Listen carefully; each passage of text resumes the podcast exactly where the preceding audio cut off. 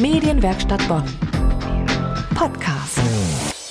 Die Ausstellung im Frauenmuseum Bonn richtet den Fokus auf junge Jüdinnen in Ungarn, deren Leben durch die Einführung des sogenannten Numerus Clausus Gesetzes im Jahr 1920 grundlegend beeinflusst wurde. Ich habe mit Kuratorin Bettina Babb gesprochen. Frau Babb, was hat es mit diesem Numerus Clausus Gesetz in Ungarn auf sich? Das sogenannte Numerus Clausus Gesetz in Ungarn, das die Regulierung von Einschreibungen an Universitäten regelte, war das erste antisemitische Gesetz in Europa, das zwischen den Weltkriegen erlassen wurde. Es war eindeutig antidemokratisch. Es zielte darauf hin, eine Bevölkerungsgruppe von der Öffentlichkeit auszuschließen und damit verstieß es eindeutig gegen Prinzipien der gleichen Staatsbürgerschaft. In den 20er Jahren waren alle Frauen in Ungarn Ungarn vom Studium ausgeschlossen, ebenfalls die Linksorientierten. Was jetzt die konkrete Ausschluss der jüdischen Studentenschaft betrifft, habe ich unterschiedliche Zahlen gelesen, aber circa fünf, sechs Prozent der Studierenden sollten nur noch jüdischen Glaubens sein. Und in Kombination damit, dass auch die politisch linksorientierten Studenten, Studentinnen ausgeschlossen waren, hat das eine eindeutige autoritäre, antiliberale Orientierung. Hat Ungarn damit eine Vorreiterrolle in Europa gespielt, also was so eine antisemitische Gesetzgebung zur Regulation von Einschreibungen an Universitäten betraf? Ungarn war das erste Land, das solche Gesetze erließ. Andere osteuropäische folgten und natürlich in der NS-Zeit in Deutschland war es ebenfalls so, dass Juden Jüdinnen nicht mehr studieren durften. Aber Ungarn hat eine Vorreiterrolle gespielt. Das kann man wahrscheinlich so erklären, die Zeit nach dem Ersten Weltkrieg, den Ungarn ja auch verloren hatte. Und es gehörte vorher zu Österreich, war eine große Monarchie. Nun war es ein vergleichsweise kleines Land, was einen Großteil seines Territoriums und seiner Bevölkerung verloren hatte. Dann gab es autoritäre Kräfte, die das Rad der Geschichte zurückdrehen wollten, die an den früheren großpolitischen Zielen festhielten und eben auch die Erfolge der Frauenemanzipation nicht akzeptierten. Das zeigt sich übrigens auch daran, dass das Wahlrecht für Frauen in der Zeit, das sowieso nicht gleich war, wie das der Männer noch weiter eingeschränkt wurde.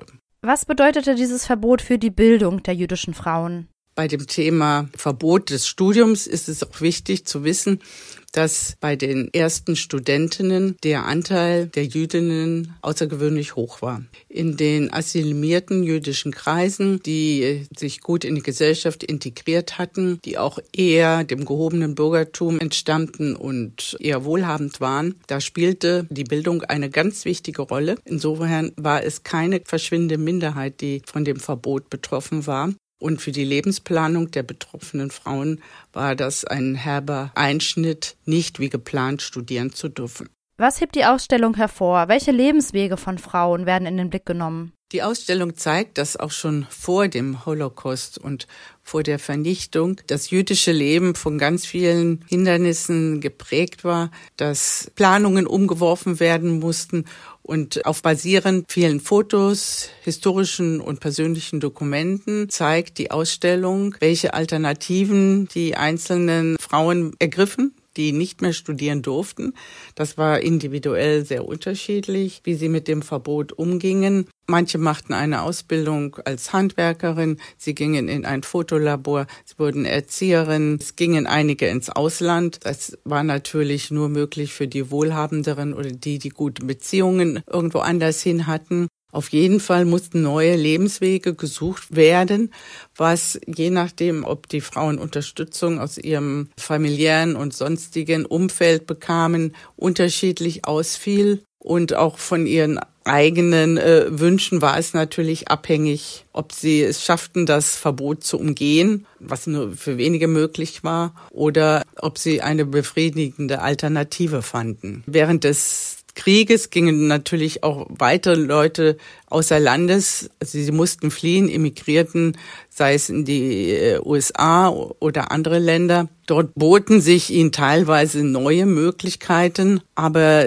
das Leben der jüdischen Bevölkerung war ja sowieso von immer wieder Verboten und Diskriminierung geprägt. Das ist wahrscheinlich in der Geschichte der jüdischen Menschen eine Konstante, die gar nicht mehr so im Bewusstsein ist. Und das ist insofern auch ein Verdienst der Ausstellung, dass sie ein wenig beachtetes Thema in den Mittelpunkt stellt, noch dazu Osteuropa, was wir bei uns auch nicht so im Blick haben. Und sicherlich ist es ja auch noch eine traurige Nachwirkung des Nationalsozialismus, dass die jüdische Kultur bei uns nicht mehr diesen Stellenwert hat und auch das Wissen darum gar nicht mehr so bekannt ist. Und durch die Ausstellung rückt der Blick wieder ein bisschen in diese Richtung.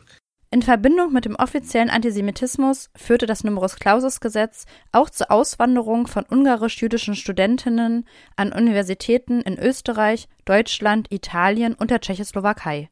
In Deutschland wurde der sogenannte Numerus Clausus 1972 für besonders begehrte Studiengänge wie Medizin oder Psychologie eingeführt. Er sollte den Mangel an Studienplätzen verwalten. Das System der Studienplatzvergabe nach Abiturnoten stand von Anfang an in der Kritik, hat sich aber bis heute gehalten.